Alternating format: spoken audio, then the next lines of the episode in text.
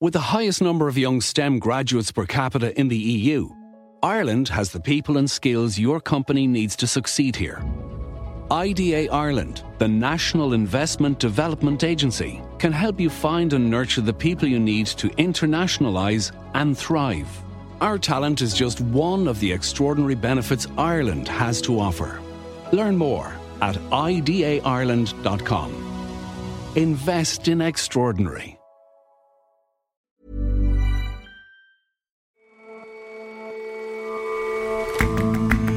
Hello and welcome to The Intelligence from The Economist. I'm Jason Palmer. And I'm Ore Ogunbiyi. Every weekday, we provide a fresh perspective on the events shaping your world.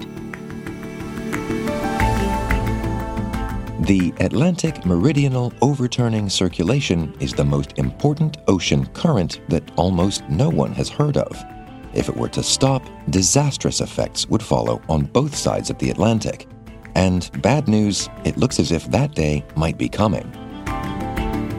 And there's a certain amount of etiquette that every airline passenger should follow. Not that you'd know it sometimes. But for business travelers, the suggested decorum is a little more restrictive still. After all, you might find the boss three rows back. First up, though,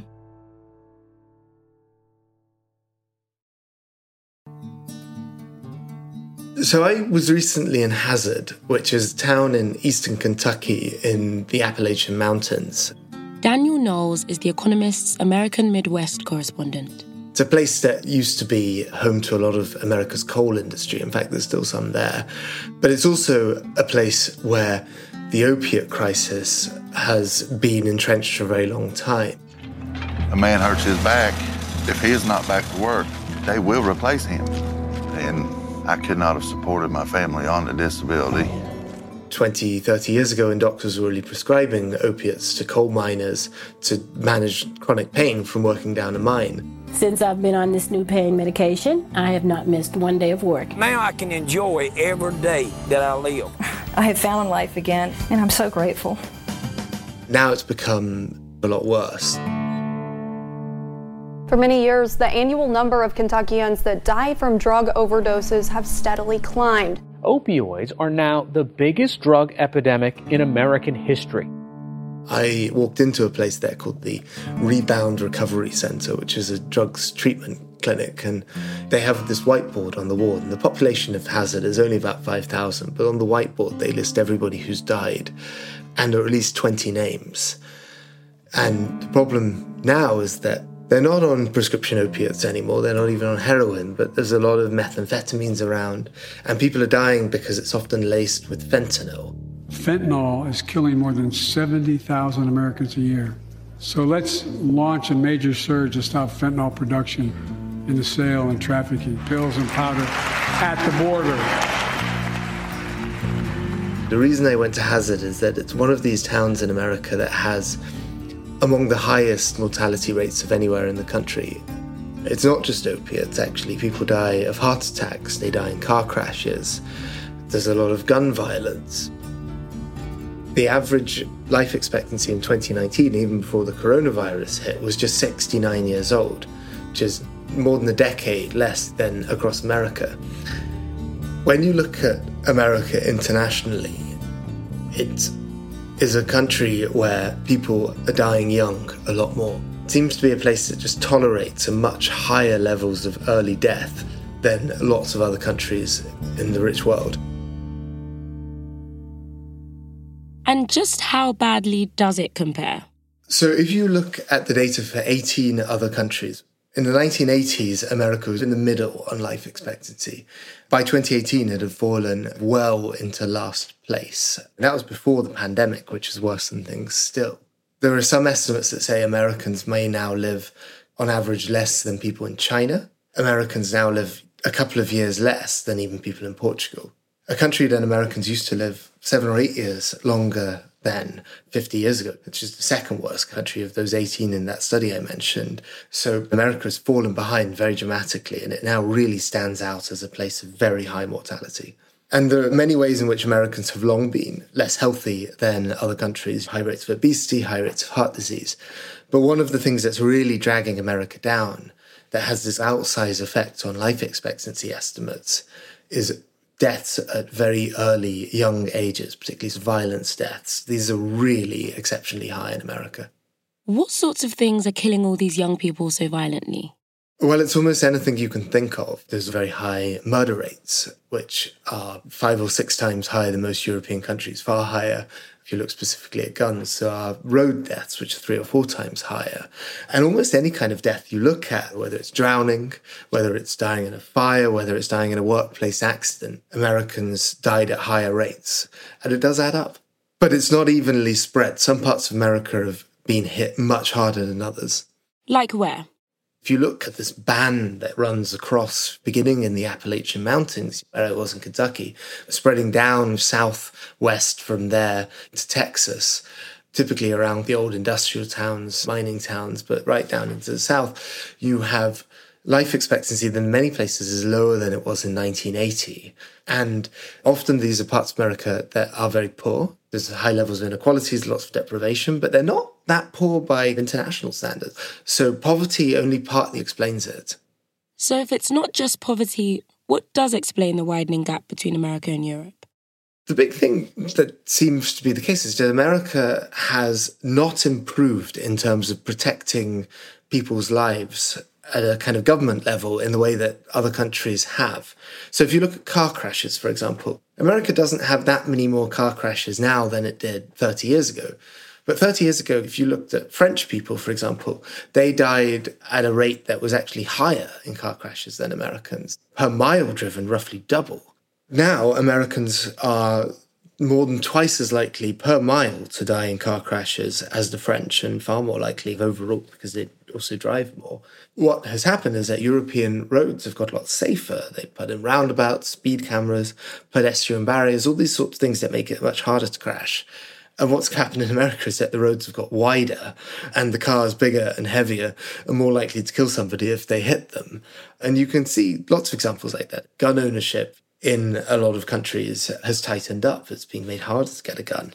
In Europe, in America, it's generally got easier. So in lots of ways, Europe and other countries have improved and America's been sort of stuck. It hasn't been able to make those same improvements and so it's fallen behind.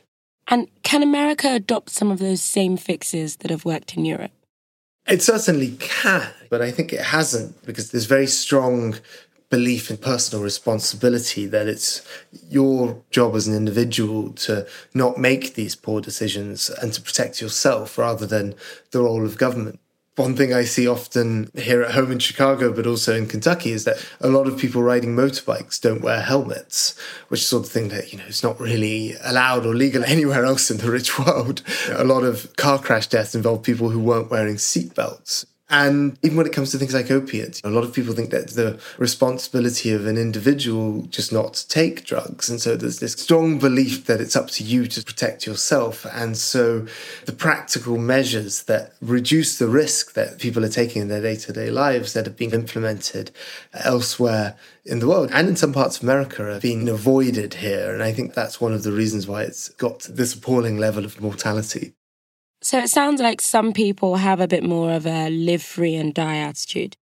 There's something to that, but something that's interesting about this is it's very concentrated. Death rates have risen fastest in particularly rural areas, generally places that voted Republican that have voted for Donald Trump recently. And if you listen to Donald Trump, you listen to Republicans in general, they do talk about the rates of American carnage it may be that there's an element of individualism driving this to some extent, but I think nobody wants it. There is also a desire for government to protect people from death. They're just not going about it the right way. And so, Daniel, in your view, what will it take to stop Americans dying so young?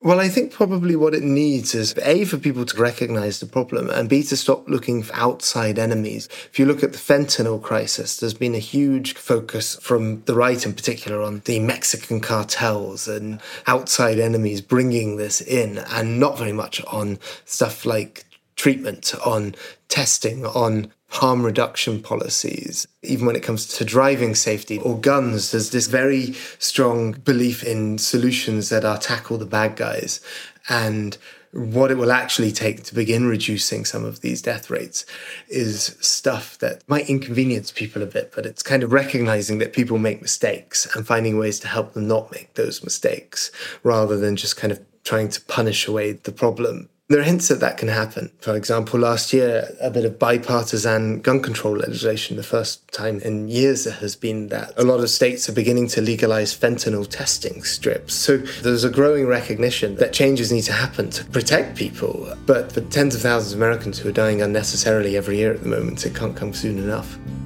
Daniel, thank you so much for joining us. Always a pleasure to join. Thank you for having me.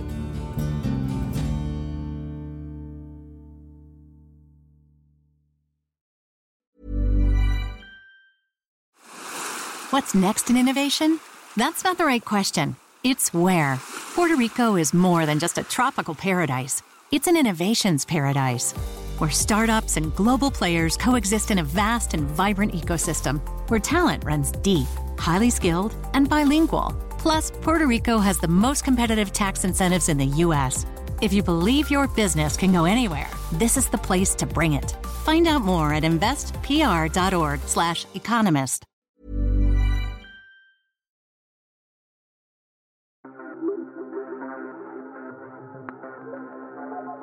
Staying with extreme weather and brutally high temperatures are making their way across the globe. Hey, if anybody's still out here, it's time to go!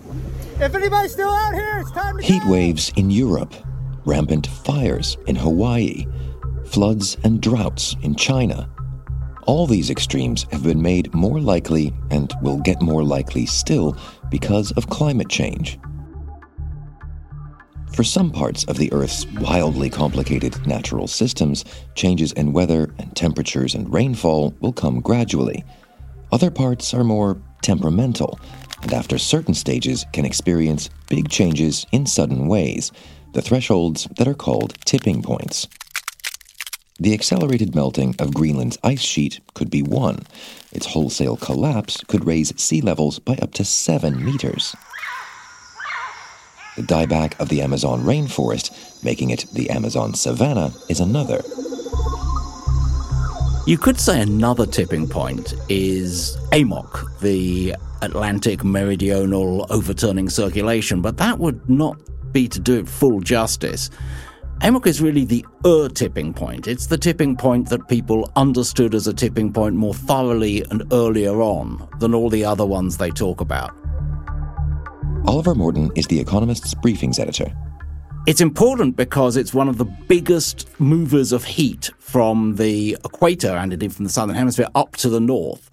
And that heat transfer is really, really important to how the climate works, not just in the Atlantic, but considerably more broadly. So it's sort of a water conveyor belt, what you're describing. I mean, how, how does it work? Yeah, conveyor belt is a very good image because unlike most ocean currents, which are pushed along by winds, this one is pulled along basically by itself. So cold, salty water in the North Atlantic sinks, and that pulls up warm, less salty water from the tropics. And that conveyor belt brings heat up. The heat sort of like falls off the belt, as it were, up at the north, when the belt itself goes down into the abyss and circles back round to the south. And this is why AMOC is so important because the whole system grinds to a halt if you don't have that sinking, salty water. And so the concern here is that there's a, a, tipping point with the circulating current that we're reaching. Is that right? Yes. The worry about a tipping point would be that models show that global warming will freshen the North Atlantic, and that might go so far as to shut down the conveyor altogether. Mathematically, this is what's called a bistable system. It has two different ways that it can be in a given set of conditions. And if you move it from one way it can be to the other way it can be, you're not going to get it back up just by changing things back a little bit. If the system's got a sort of like memory and it says, I've been turned off, I'm off for a good reason. I'm massively anthropomorphizing this ocean current at the moment, but that's kind of the tipping point idea, right? That it's not just that you push it gradually and it gradually changes. You push it gradually and it resists a bit and it goes a bit and then suddenly bang somewhere else. And so, what happens when that push, that click, that snap of the fingers happens?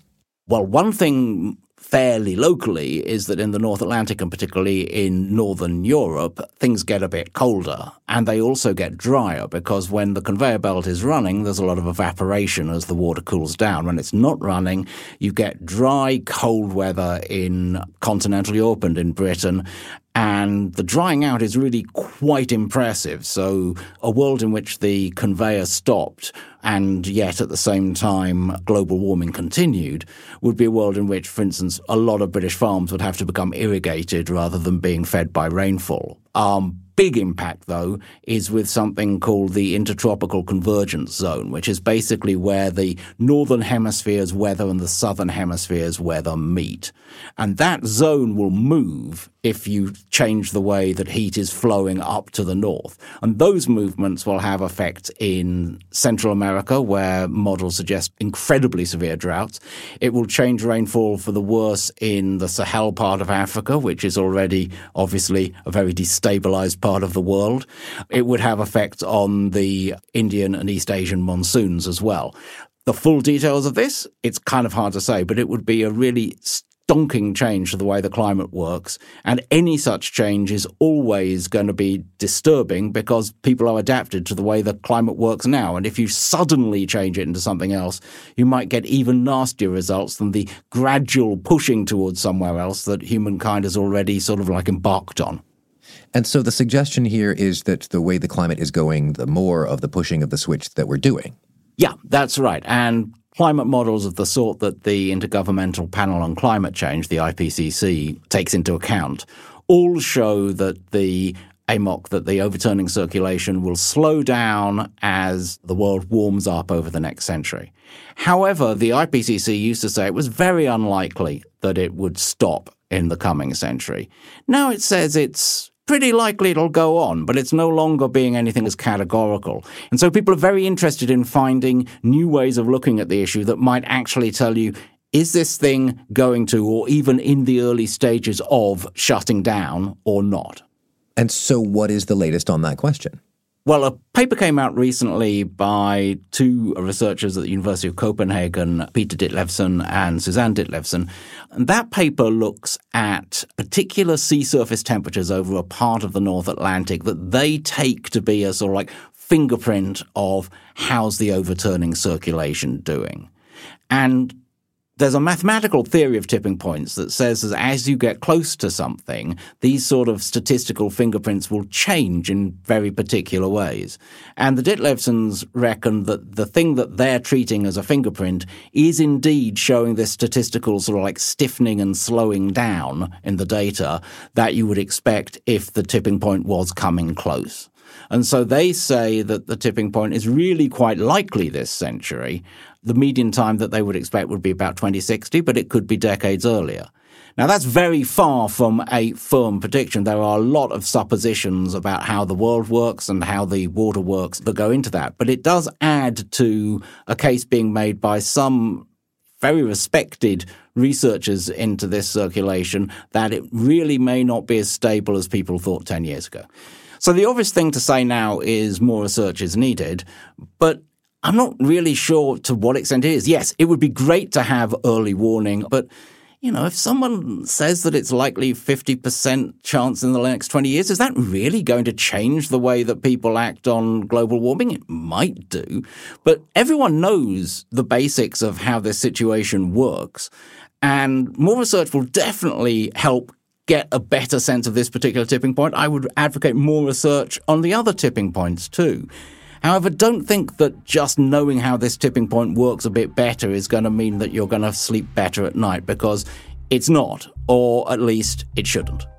Oliver, thank you very much for your time. Pleasure to be here as ever, Jason.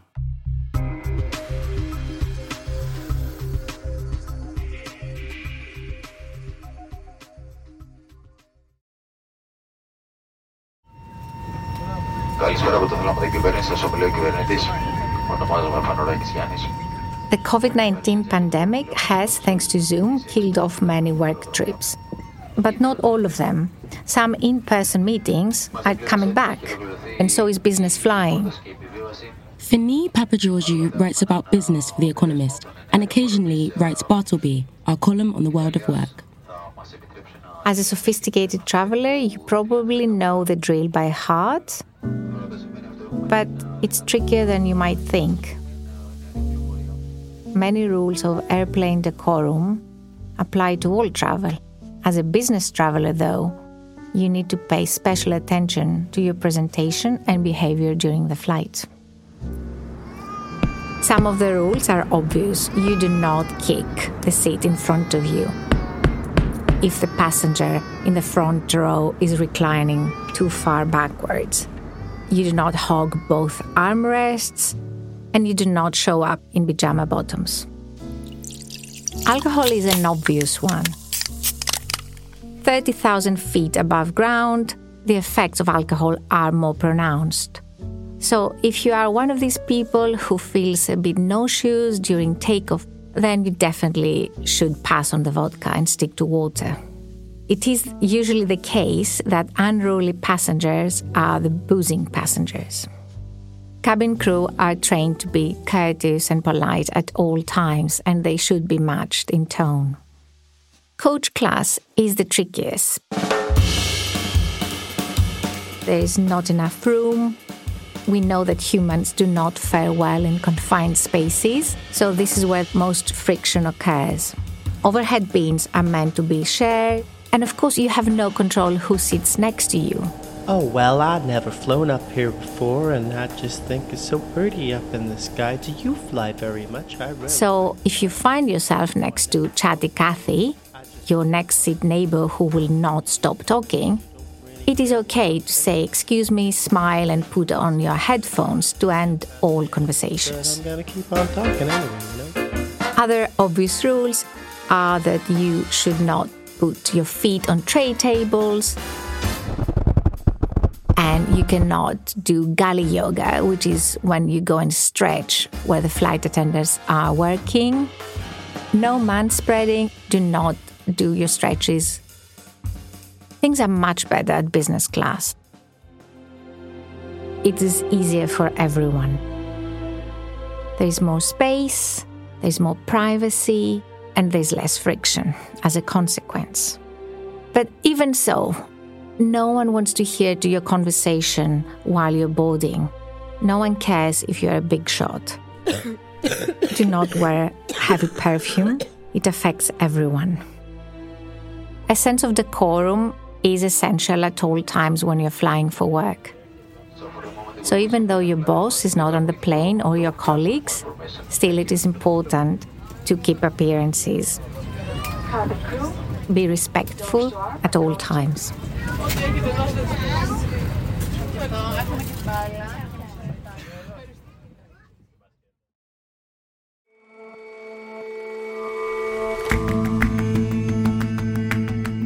That's all for this episode of The Intelligence. We've got some news for you if you're a subscriber. The Economist app now has a dedicated tab for this show and for all our podcasts. It's the easiest way to tune in every single day. And if you're not a subscriber, what are you waiting for? Check out the special offer we have at the moment, a free 30-day digital subscription. Just go to economist.com slash intelligence offer or click the link in the show notes. We'll see you back here tomorrow.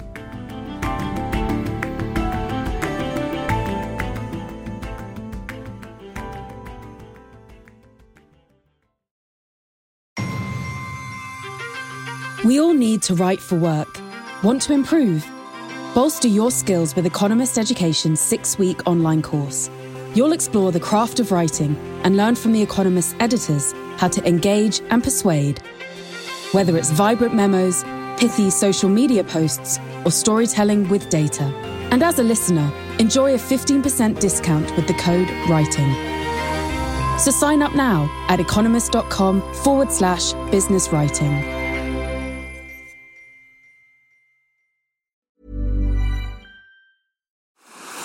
What's next in innovation? That's not the right question. It's where.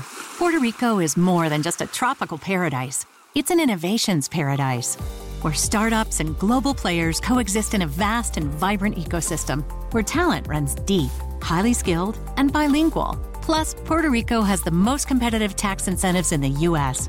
If you believe your business can go anywhere, this is the place to bring it. Find out more at investpr.org/economist.